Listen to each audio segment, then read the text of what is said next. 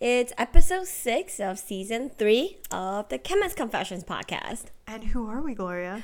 We are a human conversation between two skincare chemists. Uh, I'm Gloria. I'm Victoria. About all things skincare and some. Yeah. And actually, a lot has happened since we last recorded. Damn, when was the last time we recorded? Almost a month ago. Holy moly. Gloria had to leave us to go to Asia to do chemist confession stuff. Um, we, it's very, very dire. We'll explain why when we go into branding. Um, I also got married. So if you guys, I know, big move, big moment. Uh, Does it feel I'm real adult. yet? No, it's it's very hard to say. Like I, I now in this new episode have a husband. Whoa. Even for. Gloria, she's like she's the work wife. So to hear that is like wow. um, and what else has happened? Yeah, it's just uh, a lot of things. So we're gonna get right into it. Mm-hmm. Um, but first things first, Gloria, can you please tell me what I'm about to drink? so the day is May 13th. Cheerios. Cheers. And I decided today that it's a long episode, so we're gonna slow sip. Mm-hmm. And I have busted out my trash teeny kit. So this one has Casamigos tequila, red Gatorade, The red is already alarming. I'm sure. a dash of Johnnie Walker, and top it out with some uh, Trader Joe's green tea pineapple flavors. Yeah. Summer vibes, guys. Yeah. Summer uh, vibes. Yeah. So cheers. cheers. Really uh, starting off Friday strong. Yeah, um, before we get into the brand update, I guess we should really talk about what the meat of the episode is about. Oh, you're right. Yeah. We're going into this with absolutely no idea.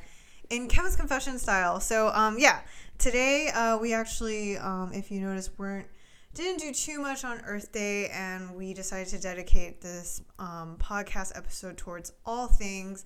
Um, just general sustainability topics, uh, cosmetics impact on the earth that we care about and want to preserve. Um, so, uh, you guys should strap in because this is going to be quite a complex topic. Yep. Um, but we are excited to kind of touch base and honestly have an honest convo about, you know, us being cosmetic users, brand owners, and formulators, you know, um, and our general view of the work that's being done in the industry or lack thereof. So, yeah. Yeah, and we have to preface that honestly, a lot of topics is hard to talk about because Yeah. there isn't like, yay, we solved this. You know, Yeah. it's like this is where honestly, it's just a where we are kind of episode. Exactly. So for a while, we were thinking about, oh, do we want to talk about it? It might not have any super simple takeaways, but at the same time, I think it's important for us to have a status update of where we are today. Exactly.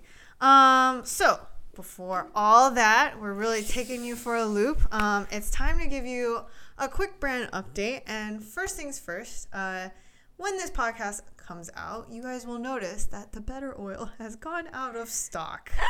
it never ends. Oh. So, as you guys know, we brought back the Bon Voyage and then promptly went back out of stock. Um, We did not predict the hoarding mentality, which we probably created based on our stock situation. yeah, it's like people don't trust us to keep things in stock or something Yeah, like yeah. Why? Why? Why Why- is that? why- what happened?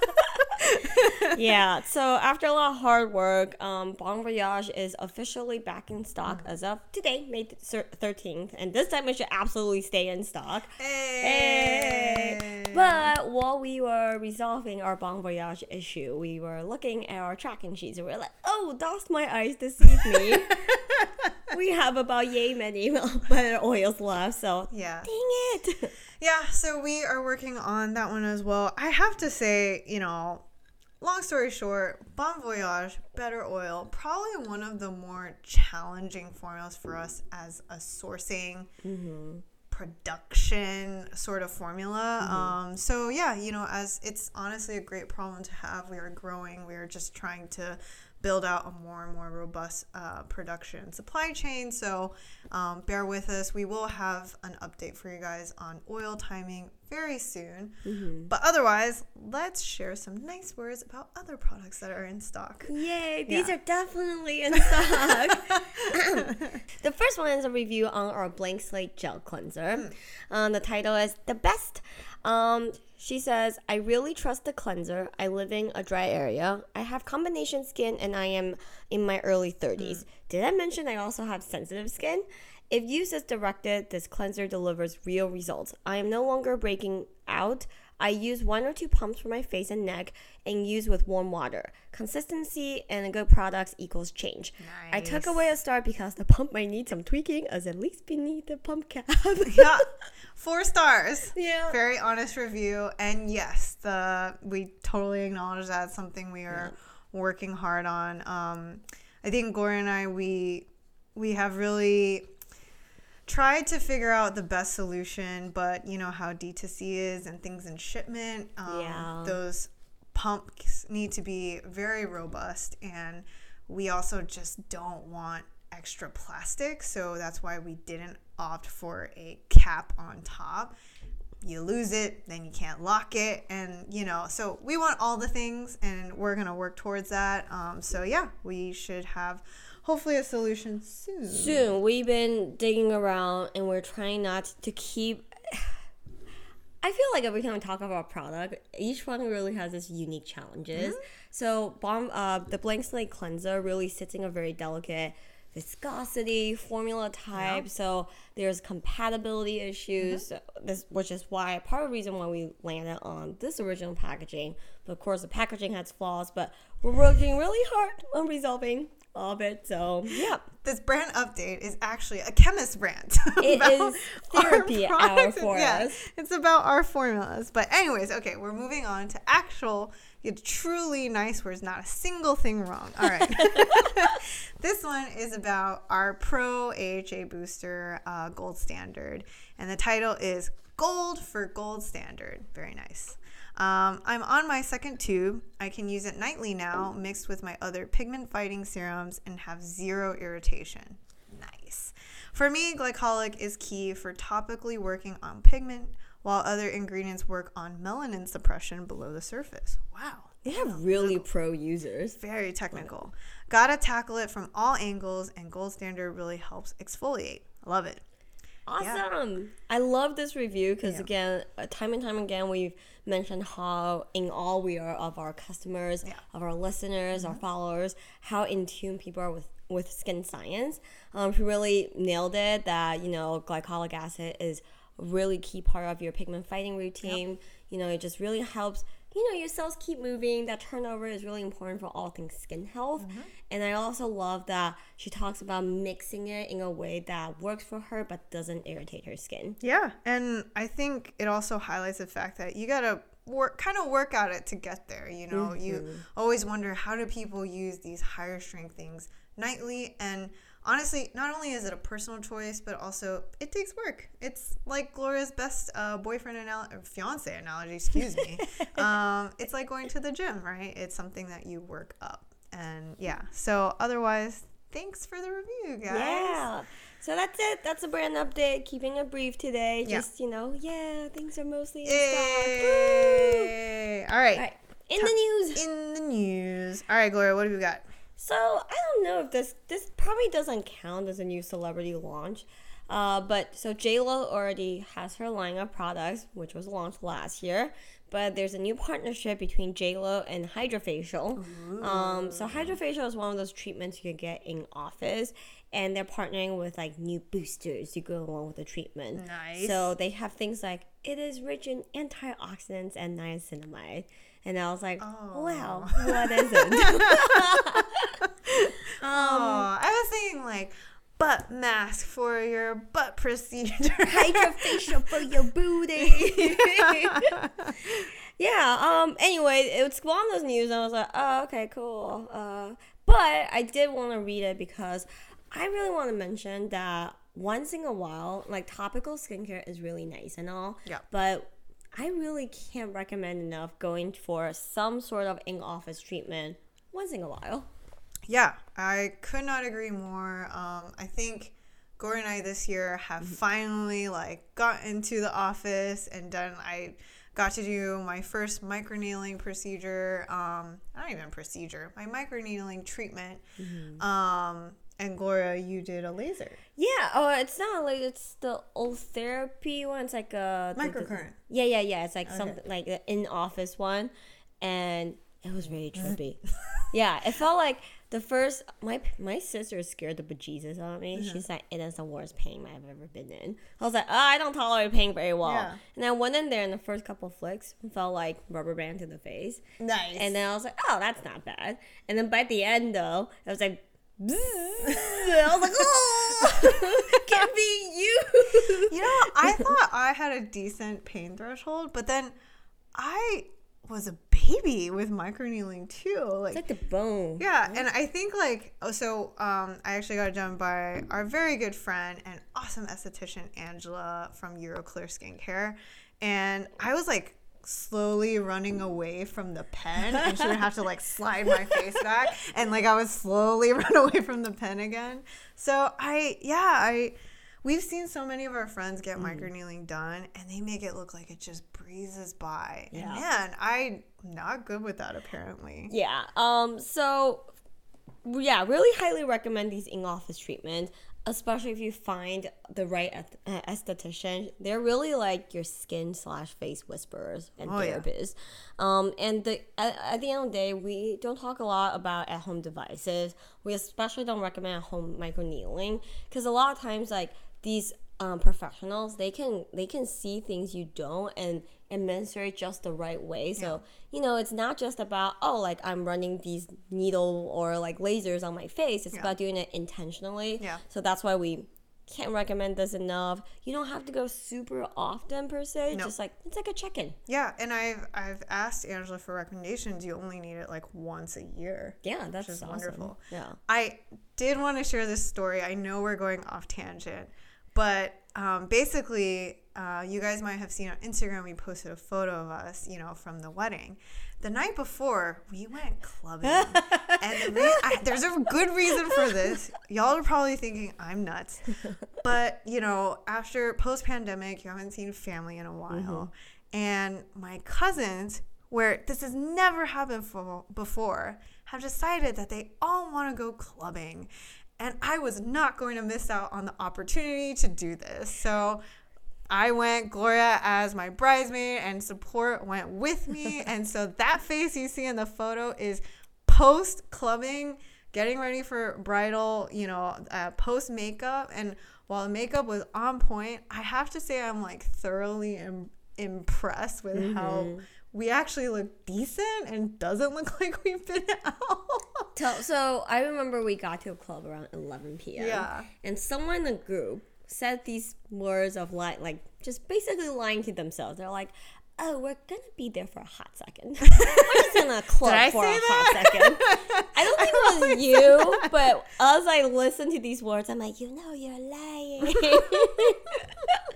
But it was a lot of fun. It was uh, it was good to see everyone. So yeah, no no regrets. Yeah, so no regrets was super fun.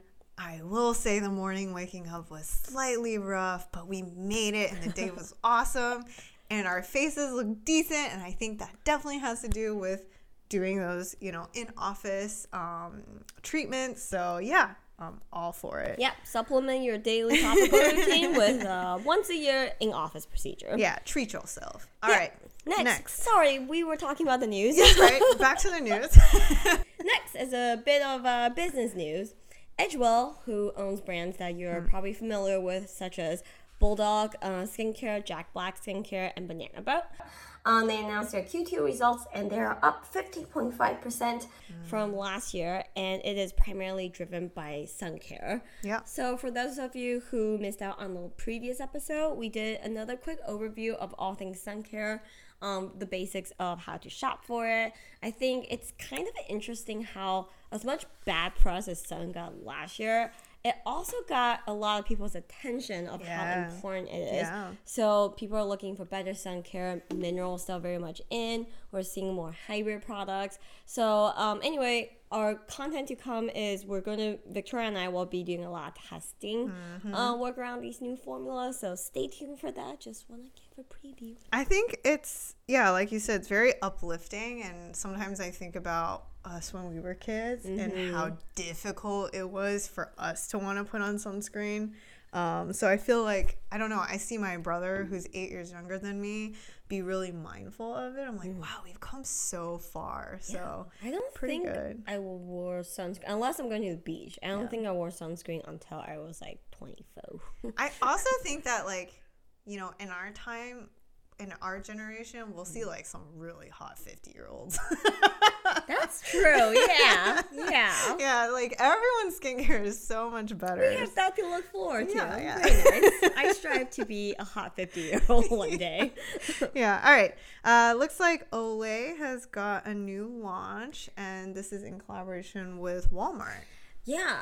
I find it really interesting that Walmart seems Yeah. like they're also da- um, dabbling into um, Yep. more active Yep. skincare space. So the Olay new boosters, they have ones like HA booster. Uh, they have vitamin E coconut oil booster. I don't know what that means. but anyway, it's like a wild mix. I just think it's really interesting that Yeah. even a channel like Walmart, HA seems like a term that people think are mainstream enough now to Yeah, that's market. true. I will say, quick comment about this launch is they vary wildly. Yes. Yeah. So I highlighted two different boosters IL here. Um, the AHA one has water, niacinamide, lactic acid, glycolic acid, Mm-hmm. Okay. That's kind of how the ingredient list reads. Uh, what that suggests is, well, they didn't disclose percentages, and given that's Olay, it's probably milder. I wouldn't expect it to be very, very exfoliating. But since niacinamide, lactic acid, glycolic acid is like the second, third, fourth ingredients, I would still expect this to work a little bit, maybe compa- comparable to a Pixi Glow Tonic, perhaps. But then you have their coconut oil, which has two ingredients on the entire ingredient list, which is cap cap triglyceride and coconut oil. Yeah, I, I would say that the selection is very random. yeah. The fact that you get jojoba oil and coconut oil next to um, AHAs and also vitamin E is just re- and salicylic acid. It's like what? Very weird line, right? Yeah, exactly. And I don't know. I think like there is definitely a pressure now, like looking at Target, the way mm-hmm. they personalize. You even get personalization in hair products that I can see, mm-hmm. like Walmart and these other retailers trying to get into it. But that's a lot of stuff. It's just like a lot of bottles to have to shelve, and yeah. Yeah. So anyway, looking at the line, I'm like, okay, AHA, and then and then they lost me there. Like the rest, I'm like, do they need to be boosters? Yeah. Is, what's the goal of the line? Yep. I don't really know, but Yeah. Anyway, just kind of interesting to see. I was kind of curious about their Pantene booster line. Mm-hmm. I do kind of like stuff like that um, for hair. Um, but, anyways, I did want to share they have four boosters in that line. They've got Color Enhance, Anti Frizz, Strengthen, and Hydrate. Mm-hmm. And I do think that's like a category that is definitely growing and will probably be, have one of the biggest growths this year. Yeah. was like, oh, that's kind of cool. I would, I do feel like sometimes like my my shampoos just need a little bit of something, or my Yeah. conditioners need a little bit of something. So that's interesting. I agree, and I think every other year, my New Year's resolutions, I'm gonna take better care of my hair this year. Yeah, maybe I will. maybe I will. One day, oh yeah. Anyways, all right, cool.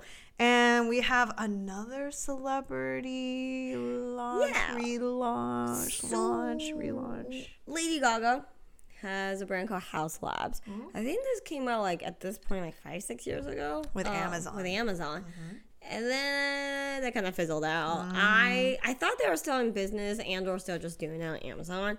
But we saw in the news that she's actually planning on relaunching Haus Labs in Sephora. Yeah. So we'll keep our eyes peeled that it's supposedly coming soon in June. So Any hints? Is it like more of the eyeliners to start, or it's clean makeup. oh? I don't know what Be, that means. be more enthused, I don't know what that please. means. Okay. All right. Anyway, cool. All right. So is that the news? That concludes the news, we everyone. took y'all for a spin, but yes, that's the news this week. Uh, it's time to get into the meat. All right, today. All right, everyone, just stretch it out. Take a deep breath. it's gonna be loaded today. Yeah. Um. we'll probably go on a few rants, Yep. a few rabbit holes, but hopefully you'll understand that just Stay with us. yeah, It's so fun. hang in there. It's complex, um, and but we do think it's definitely a big topic. It's a big part of the market now and industry. There are requirements for big box retail now, so we're gonna try to make some sense of all of this. But just to preface, I think it's important to know that you know, as consumers, we are growingly conscious of just taking care of Mother Earth and mm-hmm. understanding the impacts of global warming. And global warming itself is not well understood, you know, in terms of where are the action items and what can we do and how can legislation help us to make an impact. Yes.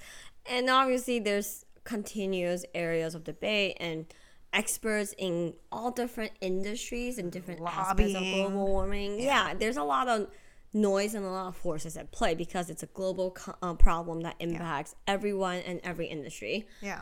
So for cosmetics, we are talking about anything that might be vaguely labeled as sustainable and green, which, if you think about it, it's really difficult to understand what, What that all that means. means and what does that look like for our products.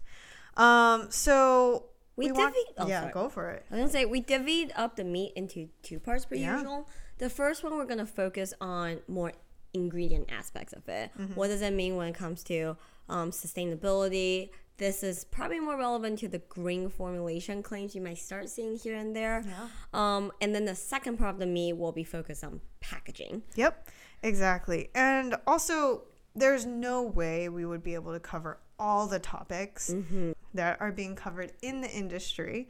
Um, but we want to highlight things that we think are either making the biggest stride or has the biggest noise or focus on. Um, so if you feel like we missed a topic, there ain't enough recording, you know, storage in the world for us to talk about everything. Yeah. Um, but you know, we'll definitely um, try to consolidate all of this into a blog post and flush these details out um, in days to come. So Yeah. yeah, So first things first, it's as complex of a topic as all of this is. There's three main areas of focus when it comes to cosmetics and sustainability. The first one is ingredient sourcing. Yep. You'll hear about things like, oh, um, maybe harvesting certain ingredients such as palm oil may lead to deforestation, or things are, or people are taking advantage of locals um, where these ingredients are grown, um, so make unethical choices in production. So that's another aspect of it. And another one, the second one is production. Um, so anything from making the material to making the final product, what what does that carbon footprint look like? What does that water footprint look like? That's the third, uh, the second component, and the last one we'll cover in meat part two is all things packaging. We, are, we went down some deep dark rabbit holes there. Are your uh is single single use plastics finally out? Is it realistic? What about recyclables, refillables? We'll get into that a bit later. So let's start with ingredient sourcing. Yeah. Probably one of the biggest topic topics there is palm oil. Palm mm. oil, we have to say, is not just a problem with cosmetics. It's everywhere. It's used. Probably the largest consumer is food. Mm-hmm. So everything packaging foods, your chips, a lot of it comes from palm oil and palm oil derivatives. Um, and on your cosmetic sheets, you'll see a lot of palmitates, palm blah blah blahs, and those all come from palm. But even mm. ones that's not named palm could come from a palm source. Yes. So the problem with palm oil is mainly deforestation. Uh, a big chunk of the world's uh, supply comes from Indonesia. Indonesia has a, a big chunk of the world's rainforest, so it comes from habitat destruction. You'll see the promo videos are really sad because uh, one of the main species impacted out there is the orangutan. So um, there's a lot being done there. One of the main uh, sustainable, responsibly sourced palm organizations is called RSPO. breathe, Gloria, breathe. I gotta breathe. I'm sorry, guys. This is, you know, we usually try to keep this topic, these topics fun. I just realized, like, man, these are dense. So Yeah. stay with us. We appreciate it. Gloria's gonna also take her breaks too. Yeah. Yeah, so I'm to read directly from RSPO.org's website on their mission statement. Um, they state that we are a not for profit that unites stakeholders from seven sectors of the palm oil industry oil palm producers, processors of uh, or traders, consumer goods manufacturers, retailers, banks, investors, and environmental and social non governmental organizations to develop and implement global standards for sustainable palm oil. Did you guys catch all that? so, I, I feel like just that statement alone should have you realize just how complex, Complex. it is to do this correctly and how many arms are needed in hmm. order to make this process even functional. So hopefully that kind of just explains why this has not been quite solved yet. yeah, it's not a magic button we push and say, hey, we're going to be sustainable uh, tomorrow. you Throw know? money at it, it'll be done. Yeah. RSPO was founded, I think, in 2005 or 2004. So it's been around for a good 15 years. And uh, on their website, today, almost 20% of palm oil globally is RSPO certified, with the majority coming from Indonesia and Malaysia, which covers a total of 81% of the RSPO certified area. So that's about the amount of progress we've made in the past 10, 15, years. And again, just want to highlight that, that that line of how many people are involved in making it happen. It just it's not gonna happen overnight. Yeah. So where the where do we go from here? I want to mention that there's criticism out there for RSPO.org. Yeah. It's one of the bigger, uh, pretty much the biggest um, organization in specifically for the palm oil industry. Um, there's other watch groups that come out with criticism pieces on RSPO, citing that this their process, their certification process, isn't as transparent as people want it to be, um, and they found problematic stories that came out from indigenous tribes that complain, say, "Hey, they never got our permission to farm our land," or some of the mm-hmm. party players seem like their interests are kind of murky. Yeah. Questionable. Mm-hmm. Yes. Mm-hmm. So, I mean, I think these are fair criticisms, Yes. but it's tough. It's human, right? When you have more than three parties involved, it- this is this is way bigger than that even right, Right. It- every party involved opens doors for complexities different interests different different problems i think they are pushing things in the right direction um, we are not personally involved with RSPO, so I don't really know some of the inner workings. I am sure there's problems with um, these deals, but yeah, just that. So that's where we are today. I think after doing this topic and researching all of this, um, there was this like main theme in my head. And main theme is this is what happens when there is no overarching international governing body yeah. that regulates any of this. Yeah. And I think that sustainability is like the best example of that. Um, when we were looking into, we can talk about this more later, but one of the biggest lines that I thought was surprising was the US is so behind in all of this that they're just taking care of microplastic pollution. Mm-hmm. That's as far as they've gotten. And if you know, like, can imagine there's all these other really significant issues that haven't been tackled, like the recycling problem, you know? Ooh, and- which we'll get into. That one's fun. yeah so you know with all of that i just you know i i think none of this is going to feel like it's truly solved or there's mm-hmm. a true solution and there's many things to be worked on but it's what happens when things aren't regulated you know what are you gonna do Yeah. So um, again, to want to zoom in on the palm oil problem because it's Yeah. one of the biggest ones Yeah. in the industry. sure. Um, the biggest players are all involved. So uh, companies like L'Oreal, Estee Lauder, Yeah. Procter Gamble, they all sit on the board of RSPO. Um, and I actually really like Estee Lauder. If you guys have time, I would take a take a look at their um, palm oil commitment page. They actually, I think they did a pretty thorough piece on what it means to um, do sustainable palm oil. they talk about uh, the Palm Action Plan, which covers no deforestation, no peat, no exploitation. So the NDP policy, which is central to um, to mm. this palm oil plan, yeah. um, which covers also sustainable procurement, monitoring transparency, and local community engagement. Yeah. And on uh, Estee Lauder's website, they stated that since 2015, 100% of the palm-based ingredients from that Estee Lauder company source for its products are SPO, are SPO certified through yeah. a combination of their certified physical supply chains and their book and claims palm oil credits. There's so credits is where it's kind of like you can donate for some. Hey, yeah, it's like to undo kind yeah. of. yes. Uh, so, but they do acknowledge, I do appreciate that they didn't just like kind of, or like, oh yeah, it's like some through credits.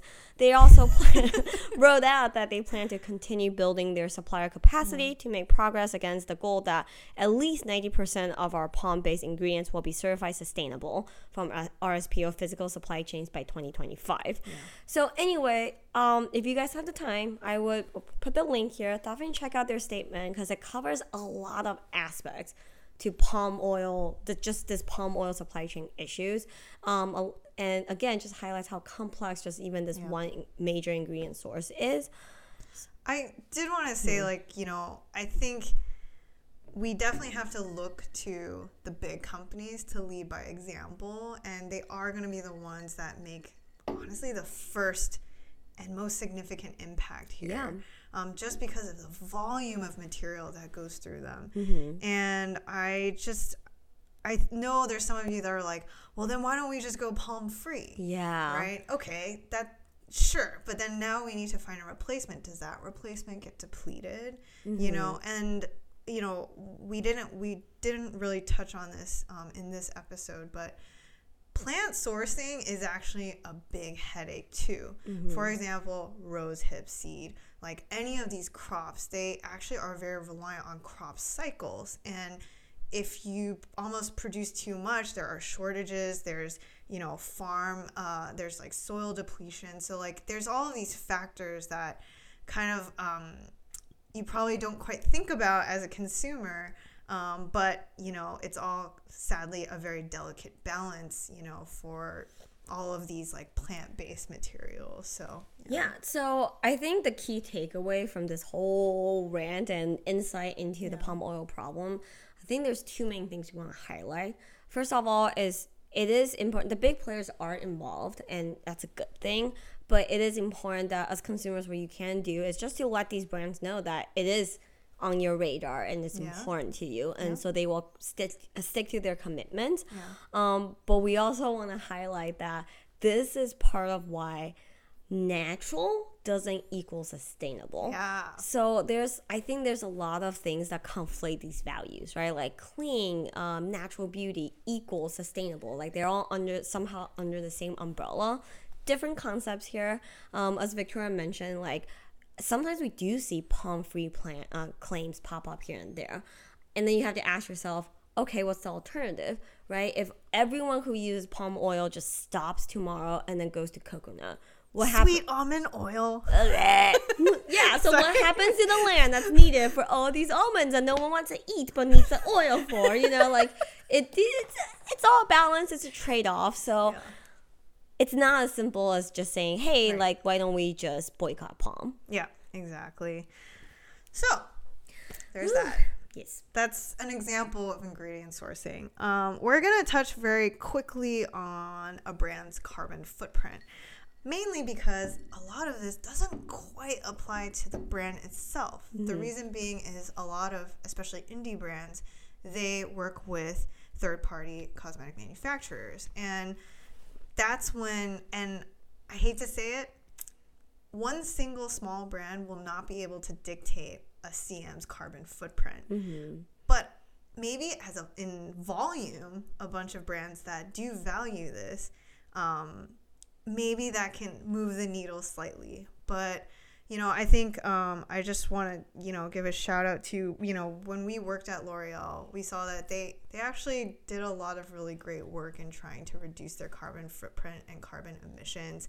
Um, they are a big proponent of solar farms way back in the day, like and another uh, thing that just one tiny story that I do want to share is um, in their um, uh, operations um, they looked at all sorts of exercises in how to lower the weight of their freight mm-hmm. um, just for trucks to reduce their, their carbon footprint. And even, you know, so I, I guess, you know, I'm telling you these small stories so that you know that there are people, there are teams out there in these companies dedicated to looking at that and how they can do better. Um, and yeah, that's that's really all I want to share. Um, but as an indie brand itself, it's incredibly difficult to walk into a CM and be like, "Hey, I think this is inefficient," and that they're gonna listen. You know? Yeah. So. And I think brands like us, what we what we do is we go in, we monitor the production ourselves, and make sure that based on our knowledge, it's done as simply as possible, minimize ingredient waste and minimize um, energy usage where we can. Um, but yeah, as, as a whole production side, other brands gonna do what they're gonna do. Yeah. It's not up to us. I wanted to touch on that. Um, scale up is very fat is very interesting. Yeah. Um, when you go from lab to like a, thou- a one ton batch, the process is very different. You, you want to almost think of it as like three times the amount of time, you know, that would be needed to actually like come out with that formula. And so with that, you know, looking at just us, even ways to improve the process to make it more uh, seamless, more streamlined. Those things can help save like water waste, energy consumption, even material. So like it it takes a team, you know, to really like make this impact and is a value that I think for the most part we can say is brands are starting to understand more and more. Mm-hmm. It's just a matter of getting that knowledge to get to that point. Um, still working towards that. Yeah, yeah. So again, I hope this is interesting for yeah. everyone. I think it's a lot of industry insider talk. Yeah. What what we hope to do is just to give a peek into the complexities of everything under the hood, mm-hmm. and hopefully it's very um, I don't know eye opening for everyone and yeah. Also makes you feel like we're not completely irresponsible when just like wasting water and like turning on all the lights and leaving them on you know like it's it's like yeah. We are there are definitely um, efforts going on um, in our industry. All right we're gonna take a break from the meat because today's meat is hard to digest. Yeah. Let's do it. It's time for our claims corner. All right claims corner. Today we have a user submission it's from our friend Cherokee Jackson. Uh, for those of you who don't follow her, you should definitely check out her Instagram. We did a live session with her last year. Yeah. She's just so much fun, keeps it real, and I think has her handle's Cherry Doll Face, right? Cherry Doll Face. Yeah. So check her out. Um, but yeah, she sent this device our way. I was like, uh, claims corner? like, well, well, yes, yes, yes, yes. We will put this in our claims give me, corner. Give me, give me, give me. so uh, it is a company called redo it skincare redo it? Redo, redo, redo i think it's redo it. Yeah. Oh what are we redoing? Yeah so our ha- faces? Correct. Oh that's so sad. All right so they have a device called the boost and it enhances product delivery. Uh, what it does is i'm reading the direction the the description and it's actually hilarious. Yeah so um, it enhances product delivery by scanning. You can scan your product's barcode. Come again? Yeah, I don't really know much about that part. But okay. To sum up, they use ultrasonic diffusion and magnetic misting technologies to get your products deeper into skin. Okay. So the premise is that a it's a super fine mist, and so it's small, it gets into your skin, and there's like a big old magnet that pushes products into your face. just, just, yeah. So that's that's. Not expecting. I'm awake now. yeah. So that's the premise. And when I first read about it, and they sell these pods that you can attach. So like the they have formulas that deliver these misting. Got it Okay, so it's not misting your skincare. It's it could. Uh, so they they Ah. say that it, uh, if you apply your products and use it, it will help all products penetrate better. hmm, so it's But like all right, all yeah, right. yeah, yeah. That sounds kind of. But they also sell a bunch of their own pods. So um, So this is like droplette. Yes. So my first thought was like, wow, this is a lot like droplette. Yeah. Like the premise of the science is slightly different, but the concept is the same, which is delivering enhancement and ultra fine stuff. So is it is it true? Is it actually any any testing? Any any evidence? So Gloria's squinting right now for audio listeners. yes, yes, I am. Um. So first things first. Delivering enhancement is a very complex topic in skin. Um, your skin is a really, really thorough uh, barrier. So a lot of times, formulators like us, we do work really hard on work, uh, finding the right emulsion system, the right penetration enhancers to make sure. FDA is gonna have a heart attack. Don't listen. Turn away, FDA. You got bigger fish to fry. Work on that sunscreen, okay? Um, anyway, uh, it tests on getting the active active molecules where it needs to go, Yeah. and it's a huge topic. So, from a formulation perspective, there are certain things that we can do to help it along. Um, I do want to mention that a lot of these penetration enhance enhancer type of devices, the companies will reference like the 500 Dalton rule Okay. Quoting Captain Jack Black, who's also making headline nowadays for a very different reasons. it's more of a guideline than a rule. It's kind of like the premise of like pen, it's almost like a theory, but studies have shown that sometimes bigger molecules do get into skin deeper than people think. So it's not necessarily just on the surface. It might still be deeper in the stratum corneum. Anyway, um, but do these work? Maybe. So, um, given that it's a finer mist, I don't know how well it's actually like micro disrupting skin barrier to get the active deeper. But um, the feel like these are very ballsy claims that Yes. again, like if you're the FDA, like look away. I will say, as far as I know, um, digging on both of these droplette and uh, website, I couldn't tell that neither of these companies doesn't seem like they went through the FDA medical device clearance. So that's I mean, yeah. That does take time and money. So not saying they're not doing that process right now. I'm just saying I don't see it being done yet. but Hello, FDA. uh, I do want to say that when you have something like this you're interested in, look for their clinical studies because you can't just say I can. Today, I can sell you a sound box and say this ultrasonic vibrations loosen up your skin cell and deliver your skincare better. I Who's to tell sue you, me? your Sonicare toothbrush will deliver toothpaste to your When you're done brushing your teeth, just run it up the side. Please don't try that at home. yeah, I mean, anyone can make those claims, but at the end of the day, you look to a clinical study. Oh god. I can't wait for us to be a sensationalized headline. Your Quip toothpaste can do what? Your Quip toothbrush. Oh my god, we're making a TikTok video, and that's what we're gonna be known for. What else can you do with that quip? Alright, Anyways. Sorry, anyway. I will say, I had the video is clinical, quote unquote, things very, very questionable. Oh, they do have a clinical. Yes. Okay. So they have this claim that says better hydration versus using 10x bigger a dose of traditional moisture emulsion. I didn't write this, I copy and pasted this. And it quote unquote leaves less chemical residue on the surface of the skin, requiring less washing and soap to remove. My, that's a. So you're really reaching for stats to share. Yeah, so then this is based on their in vivo study done by Woefully Skin Science, which I think is the mother company, and Innovation Laboratory.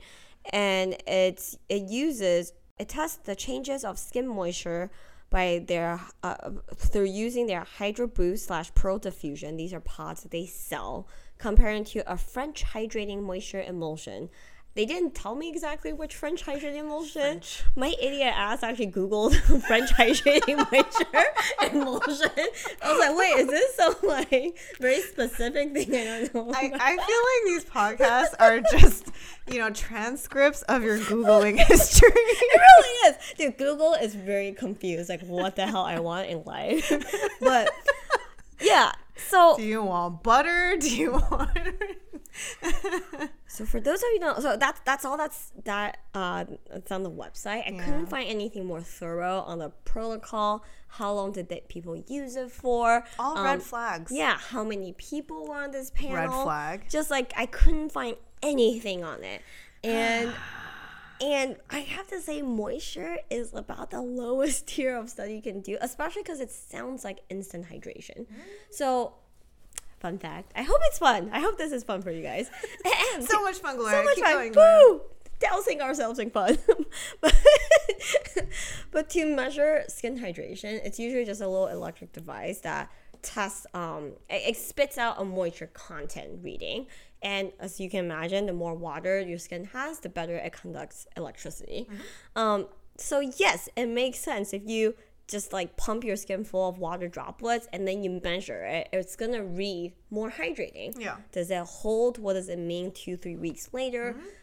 That's that's a, the questions to ask. I actually was going to say that's such a good point because you're probably thinking when you use this device, you're good. Mm-hmm. But like we mentioned with our review of humectants, emollients, and occlusives, you still need material that's going to help keep that water locked in. Mm-hmm. So if, let's say, you are using a droplette technology for hydration, we still recommend applying a moisturizer over that, you know. Yeah. So so that's very problematic. And then my other problem with it was they also sell anti-aging pods and like skin brightening pods. Okay. Um, you know, with like hot SEO actives like tranexamic acid and azelaic acid, and their anti-aging, have some sort of peptide. Okay. Those aren't tested. Those are not included in any of their clinicals, as far as I can see.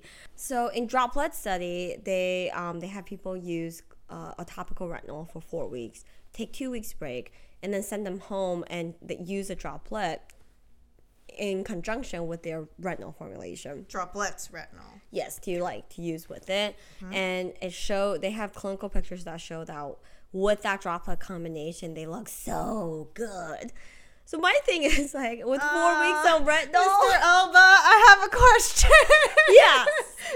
So my first thought was like, okay, four weeks is most retinal clinicals is at least eight to twelve weeks. You might be catching people on their worst, right? They're still going through that shedding phase. They're just acclimated. Yeah. So like, you know, to show pictures at four weeks to say, oh, people actually age and they're so irritated with retinol. But with ours, it looks better. It seems like a bit of a jump of uh, I also think you're still riding the coattails of retinol. Right. So anyway, so that at first like see. when when Cherokee sent the uh, sent this company to us, I was like, man, maybe I'll bash them both. But then I was like, well, after looking at the boost device, I'm like, you know, if you want to try it, I suppose I still have to choose droplette.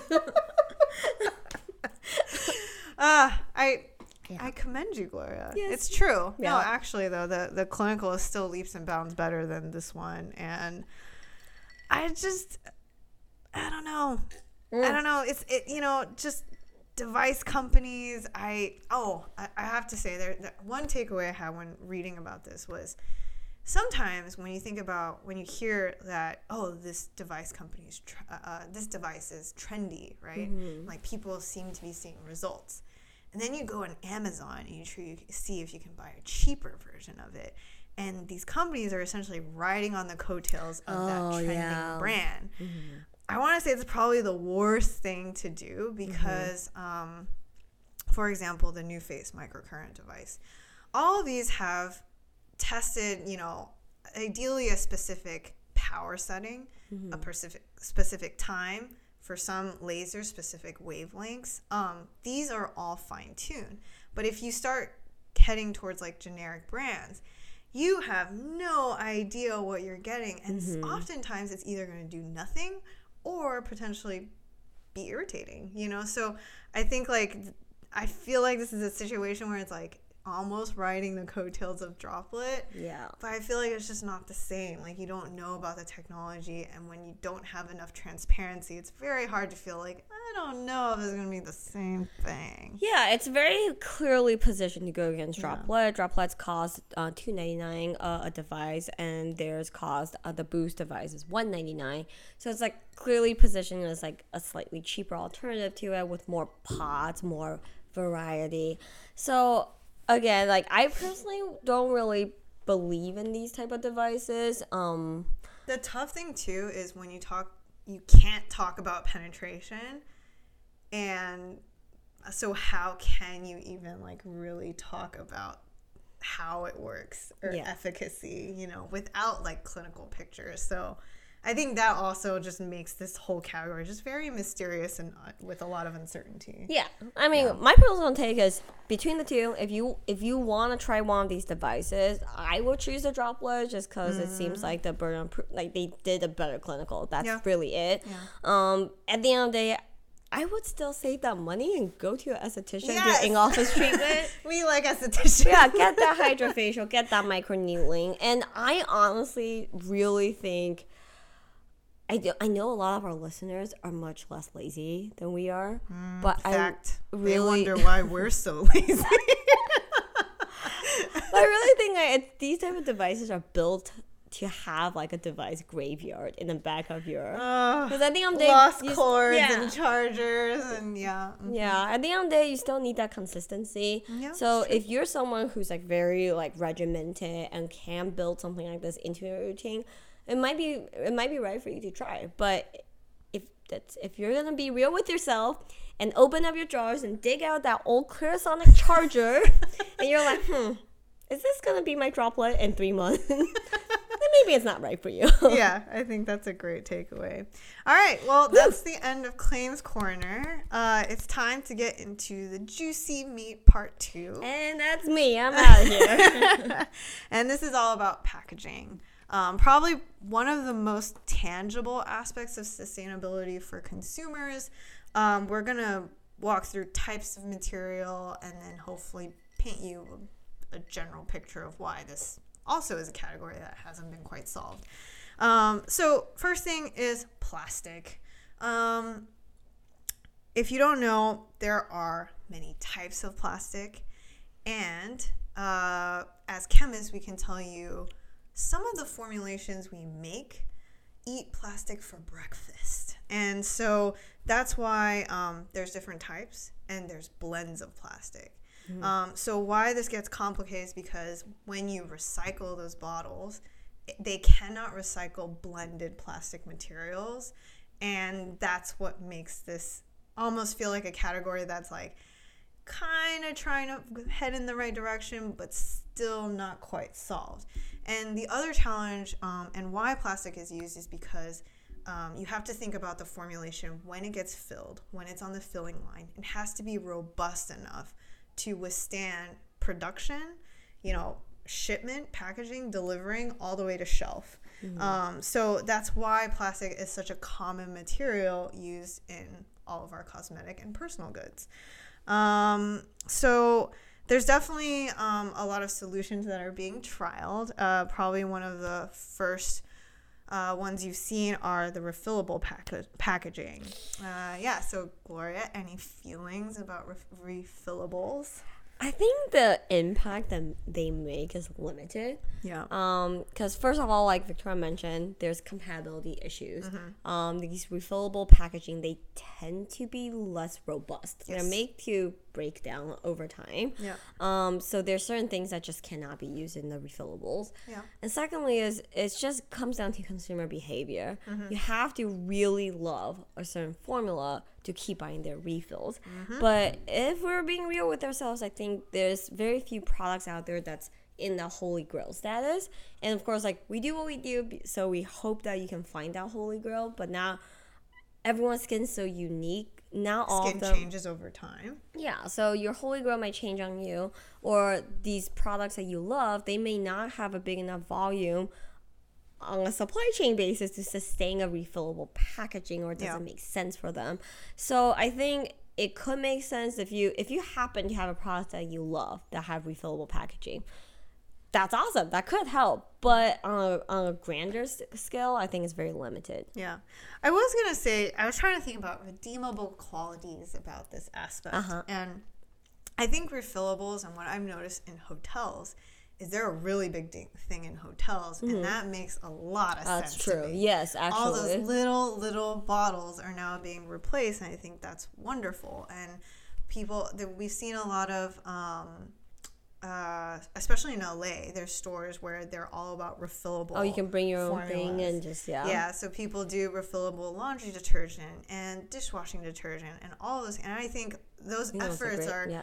very valiant and they're great. So, you know, there are certain aspects, but with skincare, with people who, with skin's always changing, um, changes in your life, you have children now, you know, all of these factors, it's becomes very difficult for refillable to truly be a permanent uh, solution in your home. And I think the thing that I struggle with a lot is that at the end of the day, like, do you even need the jar, the original jar it came in? Like, you're just using it out of the bottle anyways that you're refilled it in. So, I don't know. It's it's again, it was like probably one of the first real, um, I think, efforts that was made in packaging. Um, and then we got PCR, and now that's something we really like. Yeah, so again, we just highlighted all the reasons why refillables a little limited. Um, PCR stands for post consumer plastic. Um, in short, it's stuff that you guys have recycled before and or has been repurposed from other things, and they kind of shape and mold it into brand new packaging to Yeah. reuse. Uh, we think right now this is the most realistic option Yes. in terms of um, replacing a greater majority of things that you see on shelves. Um, and with PCR, the one downside is it tends to be cosmetically a little damaged Yeah. because it's been reused. So you can't make a really crystal clear plastic packaging. If you Colors slightly off. Yeah. yeah, there's sometimes you see yellowing or spotting when you print. So when you when you buy your packaging or you buy a product that says they use PCR and you notice these things, it's totally normal and let that be okay with you because that's part of the reason why some brands don't choose PCR. Um, and if you buy a crystal clear plastic packaging and they're like this is PCR, you're like you're a liar. Although there is a material, there is a company called, I believe Eastman, and Oh, they hmm. Have, they're almost like PCR wizards. Um, I've Mm-hmm. seen them use PCR and create these beautiful glass. You can Mm. tell it's slightly off, like it's slightly, almost looks like slightly dirty, but it creates almost this like crystal looking glass. Uh, kind of just work with the imperfection. Yeah, exactly. So, um, I, you know, there's definitely we've made leaps and bounds. Um, however, there is a downside. One is um, obviously these packaging suppliers, they have to incorporate and source these materials, so it isn't significant added cost. Um, and so because of that, now the question is, you know, what's going to get more expensive? And who's going to eat that cost? Um, packaging suppliers are all about volume and they it's basically like cents per unit. So that's really difficult. The brand itself can can they absorb that cost? And can mm-hmm. the consumer absorb that cost? So this is one of those like challenges we do want to share. It's like something as this becomes more and more robust we're hoping the cost will get better and better. We are seeing that more and more um, packaging suppliers are making that available, which is great. Um, but just, you know, we're giving you the full picture on this solution. And some uplifting news I did want to share is that in the US, states are looking at PCR consumption and they are trying to get at least like businesses in these states, for example, like California, to basically include at least 10% PCR in their materials of their goods um, by an, a set amount of date. And I, uh, sorry, by a set date. And so uh, through that, um, it is kind of, it, it's great that, you know, um, I think this is definitely a viable solution for us that m- at least makes slightly more sense than the refillable packaging solution. Yeah. yeah. Cool. All right, and last but not least, uh, we did want to share. Recently, went to um, a beauty supplier show, Mm-hmm. and one of the things we did realize is that there is a new trend uh, Mm-hmm. in packaging, and that is full monomaterial plastic from like head to toe. Yes. Yeah. Uh, so something we should, we should preface with Yeah. is um, that is one of the bigger problems with plastic packaging Yeah. and why they're not a lot of times not very recyclable is um, each packaging you see may contain three or four different types of plastic. Yep. The bottle might be something, the pump might be something else, especially more intricate components such as pumps. Like the thing you were pressing on might be a different material than the tube that it connects to. Exactly. And that kind of things make it not. Oh, and even tubes themselves, they may be the outer shell might be PP and it's lined with this, and then there's another lining of this. Again, just to make it chemically compatible with your formulas. Yeah. Um, so all of this hinders the recyclability of packaging. So very smart manufacturers are like, we should try to make every component out of the same plastic. yeah. Boy, did it highlight why that is really hard at that trade show. Yeah, so I and I think the other thing to add to what Gloria was explaining is like it gets so confusing for a consumer, mm-hmm. right? You don't know. You ultimately, and you'll you'll see when we provide some takeaways, you know, on how we can do better as consumers. Is like you have to ask each brand directly how to properly recycle each packaging, and it's not clear cut. And honestly, if you knew that about a package and you didn't want to spend too much time thinking about it, it's going to end up in waste or in recycle in when it re- reaches the recycling facility, it'll end up in waste. And so mm.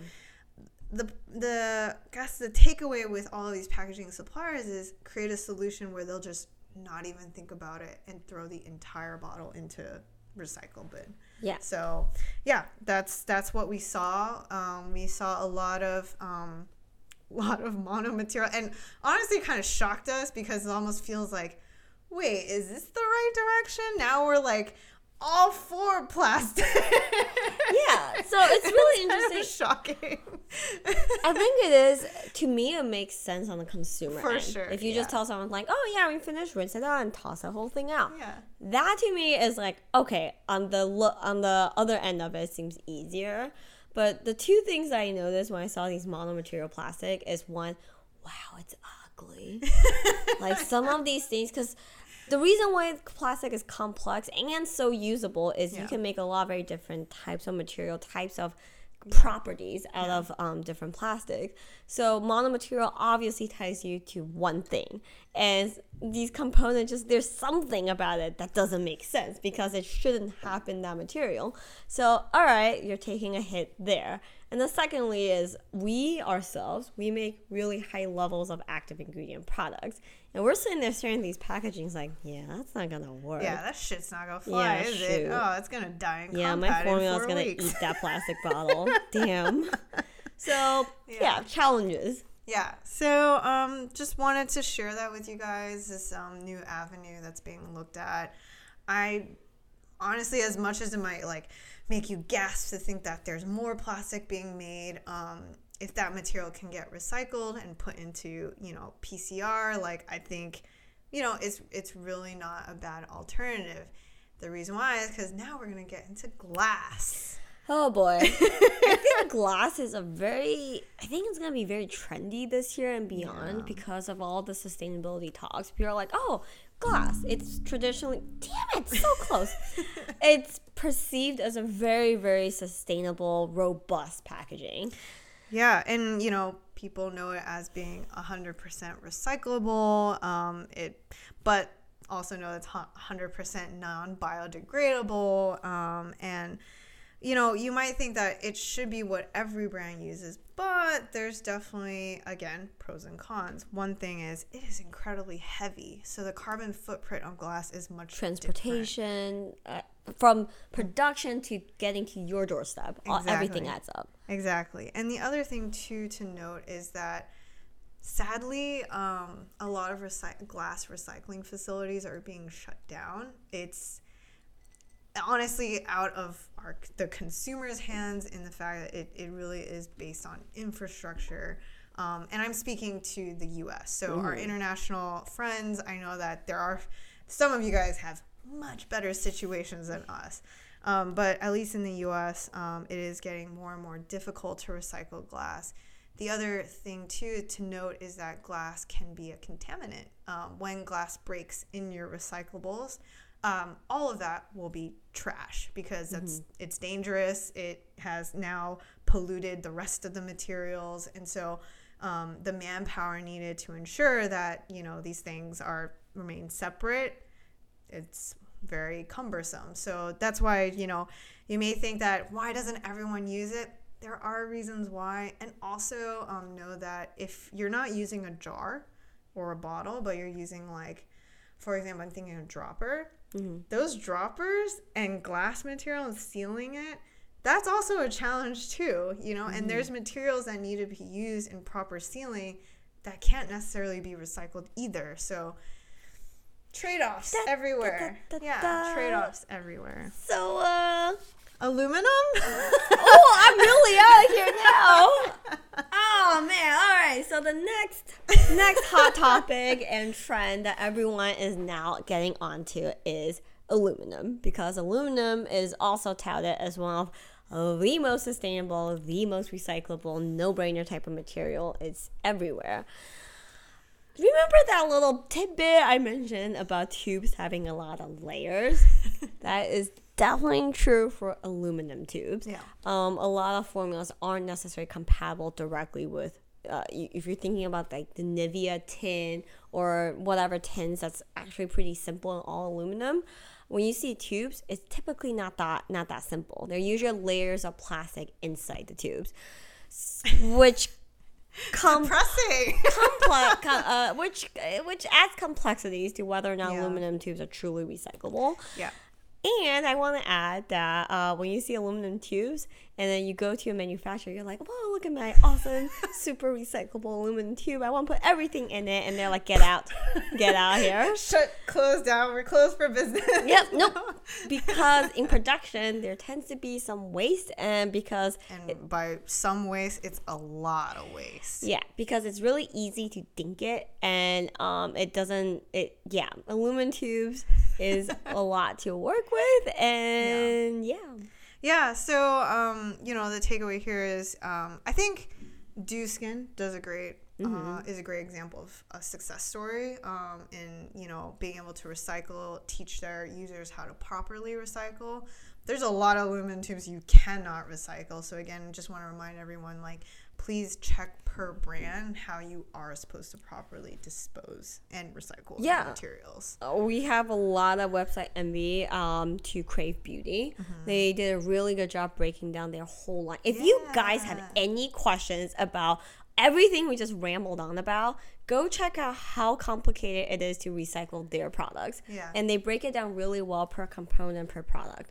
And and they already are stellar as an Mm-hmm. indie beauty you know um, trying to work towards sustainability Yeah, and it really highlights to everyone that um, it's not that simple. We're all just striving to be better. yeah i did want to ask gloria um, you know as we're wrapping up the meet how do you feel about waterless skincare No. Boo. I think it's really idiotic. Wow, Yeah. I rarely use really strong words like this. Yeah, I think it's dumb. So, tequila and johnny walker so the reason why I think it's dumb is first of all, in terms of uh, ingredient benefits, it's very limiting. You're usually looking at a butter bar, you know, so just like occlusives, Yeah. and the active ingredient you're you're using is just the occlusives and oil-based active ingredients. So from benefits perspective, you're excluding yourself from all the other good stuff. Yeah. And then second, my second problem with it, again, it goes back to the whole like conflating sustainability and clean natural as the same concept. It's not the same. So yes, you're using less water in your formula, but do you know how hard it is to wash a greasy tub of like container that's like Yeah. Buttery and melted? Like what's the actual production water footprint there? You're not gonna talk about that. You know how easy it is to wash like a 90% water cleanser tube? You wash it down. The end. well, I don't Laura, come back to us. Come back. Come back to us. yeah, anyway, so I just feel like waterless beauty is really just putting its Yeah. overly simplistic view on a very complex problem. Yes, and I think the the tough part is marketing wise, it's just makes it seem so simple for users. But Oh, yo, just cut out water. yeah, you know, I'm like, man, as skincare users, you deserve better than that kind of formula. You know, let's be real. Yeah, So- and I also want to add that I think a lot, some of those brands, they sell their products to you in a really cutesy little reusable baggie Mm-hmm. or something. And recently, I had a lot of feels about these like tote bags. I'm- Oh, here we go. really quick, really quick. You go to any trade show, any conference, and they're like, we're so sustainable. Here's four bags for you to use at your grocery store. How many of you have like these like forgotten bags, swag bag that sits in a corner? Like it just like, what's the net effect? I don't really know. Anyway, yeah. that's it. That's my rant. so some takeaways takeaways guys all right so you know i i think like what we've highlighted in the cosmetic industry feels like there's still so much work to be done Yes. and it's true but i also would like to say that cosmetics are actually probably one of the better industries in comparison to a lot of others like textiles you know i think mm-hmm. that one is so hard. you know, fast fashion, pollutants of microplastic. You want to talk about true microplastic pollutants, um, you know, water waste, mm-hmm. water pollution, like they they don't get enough scrutiny, you mm-hmm. know. And so I know that, you know, we it feels like, oh, it's it's frustrating here. And we ourselves are frustrated too because this is not a problem that would be solved overnight. But I think there is we we do have to at least say that we are making leaps and bounds, um, especially from when we first started in industry. I feel like it was really not a thing, and to see how how far we've come in consumer changes, behavior changes, um, general plastic use, you know, general awareness, you know. So I think just like have some patience, um, understand that if you ever hear out there that there's, you know, some brand is touting some like overarching sweeping claim of sus- sustainability and we've solved it, I you should raise an eyebrow because all of these things are complex and there are pros and cons that just probably haven't thought about certain things yet. Yeah. so as consumers, just you know, do your best. I think our point of having this episode is just like, hey, this is the status Yeah. update. Here's the complexities. Here's you know some takeaways to say to say, hey, we're all in it together. So just stay on top of things. Be educated in the topic, and that's it. I was gonna say too, you know, um, probably one thing, at least, uh, at least for me personally, uh, what I would like to do is just be better about separating my recycles, Oh, my it's so tough. recyclables. Mhm. Um, it's really tough. Um, it requires effort, extra effort, but at the end of the day, realizing how difficult it is for recycling facilities and what I've learned about glass um, is just uh, some one quick thing that you can do. Another thing is again, like we've been saying multiple times, check with your brands on the best way to properly dispose and, ri- and recycle those materials. Check with your state too. Yeah, yeah. So the two of us are based in uh, in California. We know a lot of our foreign friends are probably listening to this with horror, like at American recycling. But the reality is, a lot of states do things slightly differently. Yeah. Um, they don't take in everything that you might perceive as recyclable. like, don't research Vegas and recyclables, please. That'll Yeah. keep you up at night. yeah so just Yeah. double check with your local Yeah. um local recycling facility what's what are some best practices to help them out And I think the general thing that I really like that Gloria wrote is just mindfulness. You know, um, purchase when you need it. Um, try not to buy in wholesale bulk. That's the easiest way to waste. You know, and I think um, just overall healthier consumer behavior um, and awareness will always, you know, kind of force it will force the marketing, the branding to be better. You know, and so yeah, that's all we can do. yeah Yeah. it's not gonna be solved with two drunk chemists on a friday afternoon but we do what we can We're trying as users, as brand owners, as chemists. All right. Okay. And to sum up, looking ahead, um, Yeah. we Chemist Confessions as the brand. Yeah. Um, as we mentioned, to us as a brand with high level of active ingredients that need that airless pump to protect our formulas, the high level of acid, uh, where we are moving forward is trying to incorporate as much PCR as possible in our in our packaging. So yeah, um, look forward to that, and that concludes the meet. You guys survived. Um, if you guys made it here, we're so happy you're still with us. Was that fun? That was we really should, we fun. should right? drop a promo code here just for Hey, making it this far. Pay twenty dollars off our website because it was a long ride. Dear God, you deserve a reward. Thanks for staying with us. I hope that was mildly fun. Anyways, let's let's move on to a fun It's topic. really time to break it up. All right, it's time to break, break, break it up, break, break, break it up, break, break, break it up. Woo! It's Animal Fun Fact Corner. Yeah. All right. Before before it's Victoria's turn. Uh, before All right. we get into it, I'm gonna hijack it real fast. Yes. So I forgot what. Oh, holy shit! I gotta sneeze. We're gonna put that in. Let's Oh. leave that in. Yeah. Before we dive into today's animal fun fact corner, I have to say, um, this kind of this whole thing started as a whim, and we've seen so many different animals here and there that Victoria and I take turns researching on. It's really fun for us, and I love that some of you guys have commented on it to us. Um, so it's really good that you guys are really listening to this section too. And I have to say, I think at this point it was like three, four episodes ago, we talked about the lump sucker, the lump sucker fish.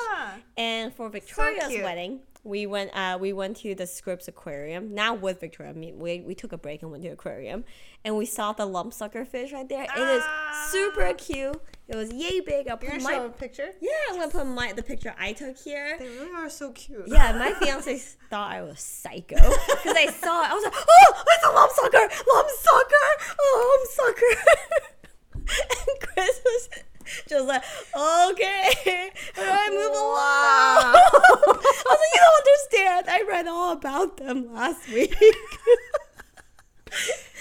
It's Yeah. true. Our uh, significant others have really had to uh, put up with us.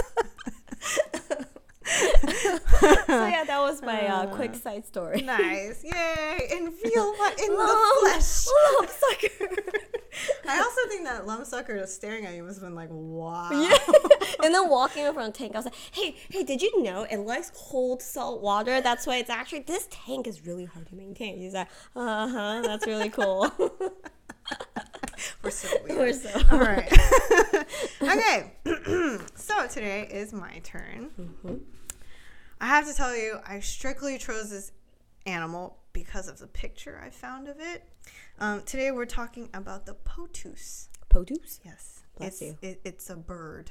Oh, potoos. Okay. And uh, you, when thinking of these, um, they like to perch in trees. Um, They're generally a bigger bird. Um, and when at first you might think of these more as owls or they're related to owls, but they are not. They're actually more closely related to hummingbirds. Um, Is it another deer and like uh, elk thing? It's like, wow. So what's the Maybe. yeah, I'm like, what? maybe. okay. uh-huh. Yeah, so they're generally found in Central America and South America regions. Um, they have very interesting proportions. Um, so you might think of it as like a hawk, but with like a fat head. Like, think of a hawk, head wide, very wide, like so wide it has no neck, like that kind of wide. Yeah, so um, It's like a boxer. yeah, yeah. And so one of the more interesting behaviors they have is that during the daytime, they will camouflage by looking up and pretending to be a branch. So I'm going to show Gloria this picture, which I will show with you now. and this picture, if you look at it, and for those audio who don't know what it is, you feel free to Google it. But it looks like they might have just like had a really good pee. They found Jesus. You know, their their eyes are closed, and the most fascinating, most fascinating thing is their eyes are closed, but that's just so they can blend in. But Mm-hmm. they're slowly like, if you can see me, they're slowly like looking around. You know, you see.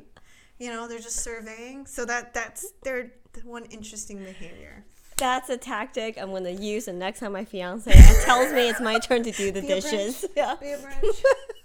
Hey babe, it's your turn to wash the toilet. I'm not here. yeah, so uh, really, really cute. And um, the other thing that they do is when feeling threatened, um, one of the tactics they do is they'll puff up their chest, they'll start fluttering their feathers, and they'll dilate their pupils like crazy.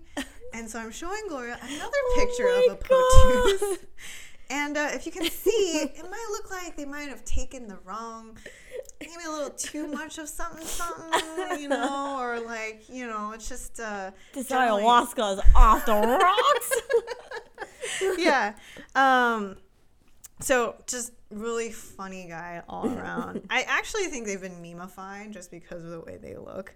Um, and one of the cool features they have is that their beak is so wide is um, that they actually swallow their prey whole. Yeah, so like like a snake. yeah, so um, the smaller, um, there's like seven species of potoos. So um, the smaller will usually just eat insects. Um, there's another one called the great potoos, which I'm showing Gloria now.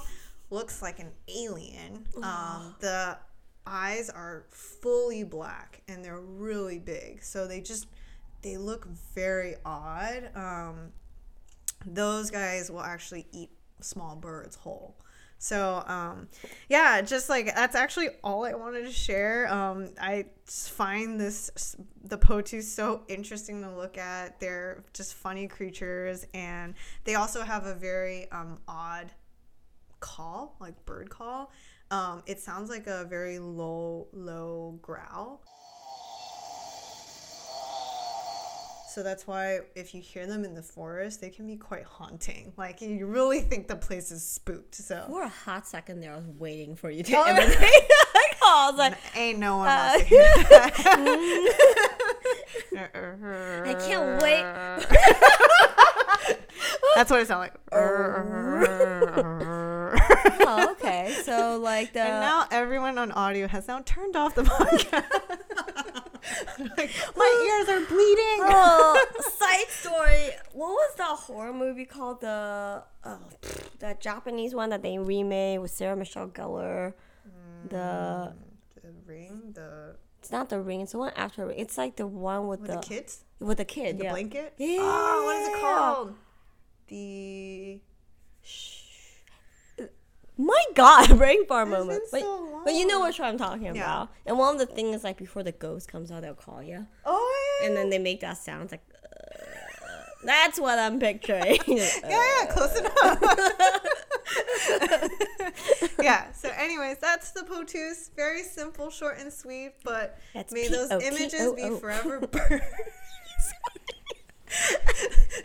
if you want to Google it. yeah, if, if you, we've clearly reached the end of our tequila. yeah, I can't wait for my next zoo trip and be like, Chris, Chris, it's that produce. Did you know that they growl?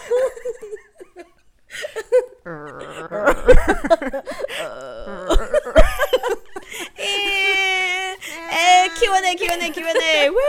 Woo! All right, we reached the end, and we're gonna end on some last Q and A. Yeah, I pulled a bunch of questions. Some are some are serious, some are not so much. So we're gonna run through them pretty quickly. So first of all, we got a DM. Um, uh, this lady was pretty confused and kind of concerned because she had her friends telling her that the surfactants in micellar water is bad for you. Yeah, they're not. All right, thanks for the hot take, Victoria. to sum up, long story short, surfactants they interact with both fats and water. That's how they work. Um, so that's why sometimes people think that it interacts with, the, with your skin barrier and that's why they're bad for you. The reality is that is kind of how we rank surfactants based on their gentleness. Um, the more aggressive ones will interact with your skin barrier, but again, the formula matters. What, concentration you're, uh, what concentration you're using, what other stuff are in your formula, all that stuff matters. You can't just say surfactants are bad for you. wholesale. Also, if you write off surfactants, nothing's getting cleaned. But maybe waterless beauty can solve that problem. Ahem.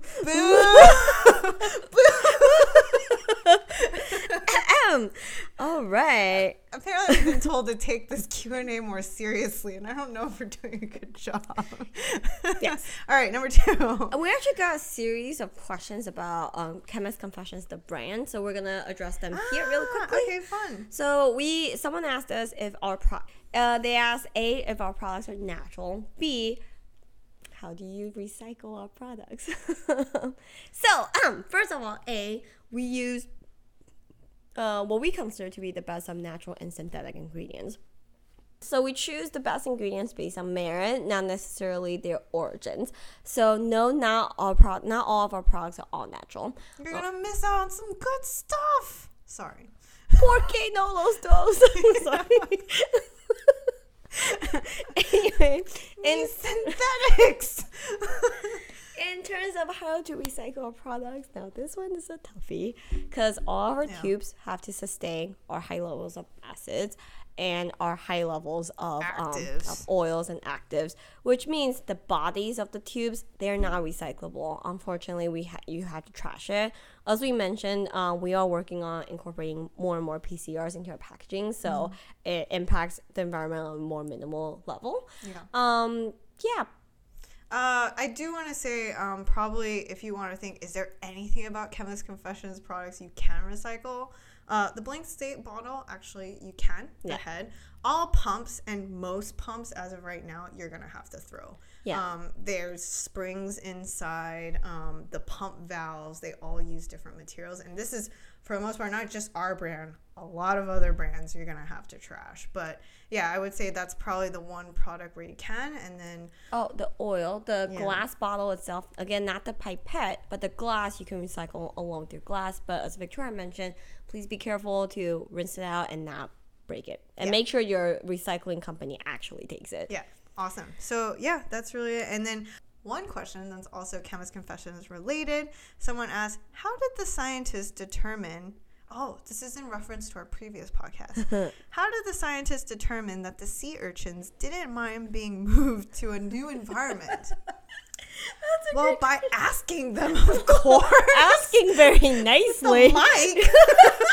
Uh, hello, sir. Sir, sir, Mr. Elmo. Where are you going? I don't know, but I'm chill. It's a great question. We didn't look into it. We should look into yeah, it. Yeah, but um, Probably looking for general signs of stress. That's the best thing I could come up with. um, we are so glad people are paying close attention to the animal fun fact corner. Asking the real questions. real questions. so I think Yeah. that will just conclude this episode. Oh, one more question. Oh, my bad.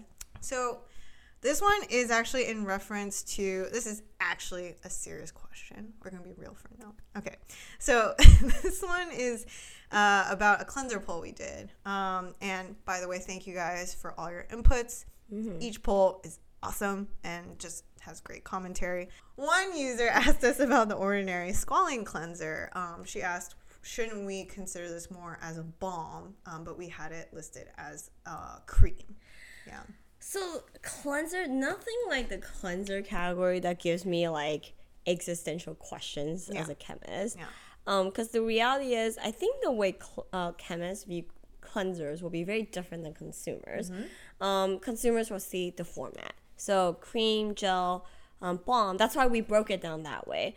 But again, like even something, let's say in a cream cleanser section, it varies wildly. It could be a soap cleanser, it could be a sulfate based cleanser, coco betaine based cleanser, or in this case, a, the, a squalane cleanser kind of falls under this category. Yeah, and we look at it, you know, ultimately um, to explain. If you look at the aisle, you'll see both water and oily components. Um, ultimately, you're gonna have to make an emulsion, and that's why we classify it as a cream. So we've taken a more technical way of looking at it.